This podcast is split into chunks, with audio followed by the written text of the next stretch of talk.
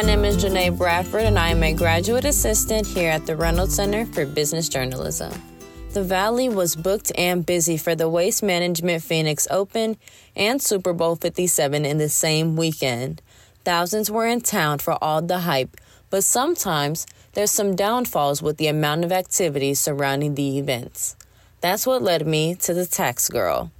Kelly Phillips Erb is the senior editor at Forbes and co founder of the Erb law firm PC.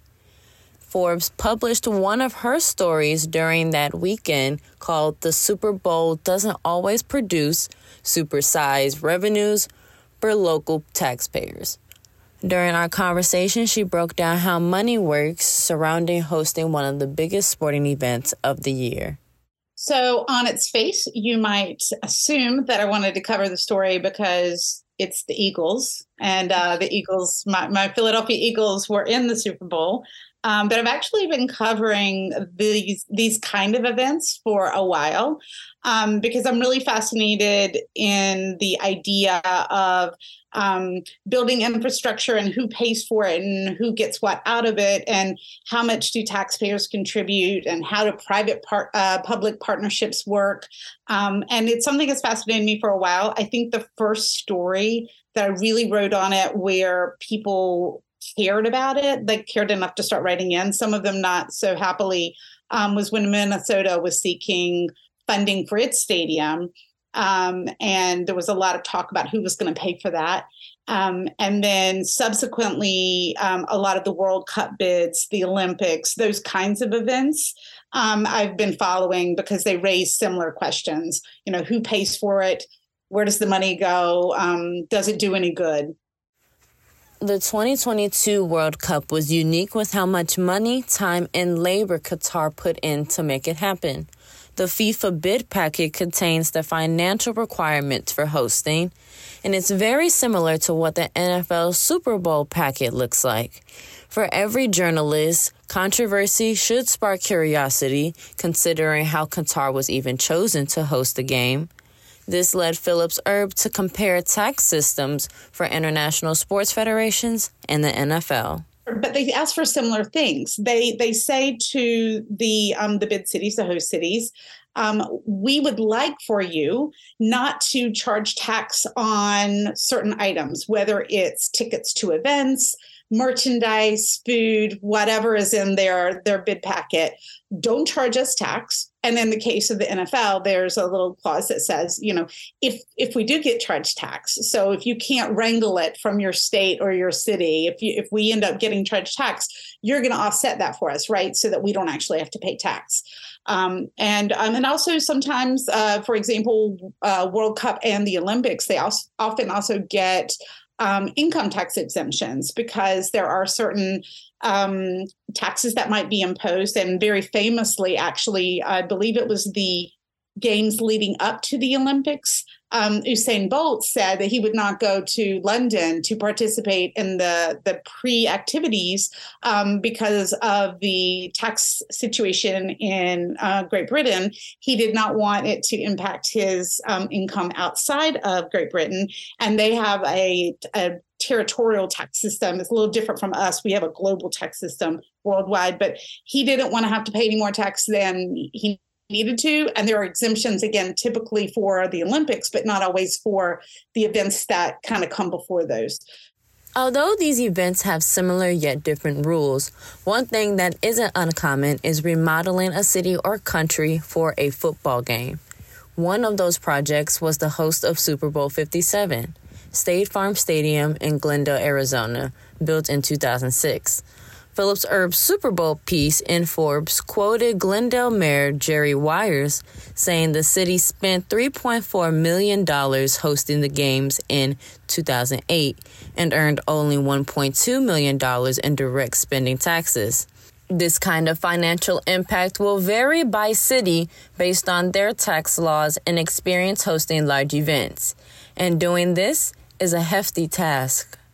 So there were seven stadiums that were built from 2006 to 2017. And um, the cost to build all seven of those was $8 billion. And by 2019, each of them had hosted at least one Super Bowl.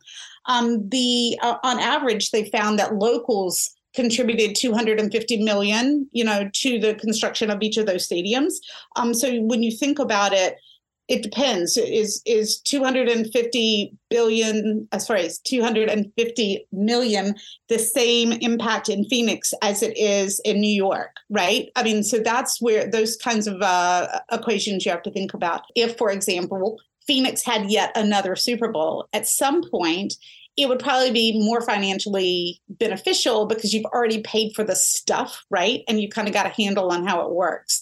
When you're doing something for the very first time um, for example, if you say, and we'll use the World Cup as an example because that they absolutely did this um, in the last World Cup, they will build a stadium specifically for that purpose, right? They're going to build hotels specifically for that purpose. The Super Bowl is the NFL's moneymaker for a reason and always in the top Nielsen ratings for live viewership. If a team is involved in the big game, there's a cost simply from its fans gathering in massive crowds in the streets, flipping over cars and climbing street lights. So, for example, in my piece, I also mentioned that um, when Philadelphia won the Super Bowl, they had a Super Bowl parade. The parade alone, like the preparations and that cost the city an insane amount of money. Um, it was, even though we didn't host the Super Bowl, it still was over $2 million what the city had to pay to um, to host. And when you think about that, it's the same kinds of things as you're going to see um, when hosting a Super Bowl. It is government employees that have to work overtime, including specifically police officers, first responders, sanitation workers. So folks are getting paid more money to do a bigger job, right? Because, and that might also mean hiring more people, temporary workers to help them, because you're going to have more people in the space than you would have before. Um, there's a lot of preparation work um, that has to go into it. I know you mentioned earlier that you saw some of the prep in Phoenix, but there's a lot of advertising and getting ready for things that may or may not be paid for by outside sources. They may be paid for by the city. So, you know, in terms of economic impact, some of it is the deal that the city makes, right? Like if you make a better deal, maybe you don't pay as much. Um, but often with the bid books, the the ch- the chance for you to make a better deal is often limited, right? Because they're going to tell you what they want. Not only will the NFL tell you what it wants, but some people might give the Super Bowl full credit for the influx of traffic in the valley. But every situation is different depending on if the host city has enough resources and space to have a 73,000 person event. Phoenix is always a hot spot for traveling during the winter because they don't have one. So they don't have the problem of building a one time use infrastructure. And to be fair, thinking about what would happen if the Super Bowl never came to Glendale should be considered when analyzing finances during that time of year. And it's the idea that you can look at this number in a bubble, right? And say, look at all of these dollars that came in during this specific period of time. It's all the Super Bowl. Um, but you also have to think about how people would spend their money if the Super Bowl wasn't there. Tourists would still be coming. Would would there be, you know, the additional 70 or so? And you have to think about how many of those folks are actually were subsidized because they were NFL or media or whatever. So that 73 isn't um, a, a, total picture of paying people. Um, but if you think about, you know, would this money have been spent otherwise? Would we have still gotten these tax dollars? Most people have a finite amount of dollars that they intend to spend on entertainment um, and travel. And when they decide that they're going to do a big event, whether it's Super Bowl or World Cup or something else, they don't add to that pile. They don't say, okay, I was going to spend a thousand dollars this year, but now that it's the Super Bowl, I'm going to still spend the thousand, but then I'm going to go to the Super Bowl. They just swap those out. Um, and so, um, a really a, a, real life example in my life is that um, my girls wanted to see Taylor Swift in concert. Those tickets were not cheap. Um, that was not something that we decided was like the bonus for them, right? They swapped that out with something else that they were going to get that year. If extra spending outside of a typical household budget happens, it had to have been done by someone in a higher tax bracket who might have a connect or even access to the stadium. But that's because everything is connected sports, business, wealth, and power. That's what creates the demand for the Super Bowl so strong from all angles. There's this other thing where, you know, people like being proud of where they live. They like showing off where they live. They want, I mean, you can see that with the Olympic opening ceremonies, for example, right? Like it's an opportunity for you to show your culture to the world. And so people, you know, that's a big deal. Like we're gonna we're gonna show you uh, what our traditional dress is. We're gonna talk about our heritage. We're gonna talk about the things that we really love about where we are. The NFL did just that, including indigenous Arizona artist La Morena's artwork on the Super Bowl tickets and murals throughout the city. She was the first Chicana to design art for the big game. Of course, the artist deserved her career milestone, but we can't forget that the NFL is a business that thrives off the anticipation leading up to game, which means more money it's a PR campaign in that regard. Like, look at all the things that we're doing that great. Exactly. And you see the same kinds of things in these cities with the Super Bowl. Um, come look at our city, see why we're awesome. And and and again, kind of the the ripple effect from that is that they they hope you'll stay. They hope you'll come back.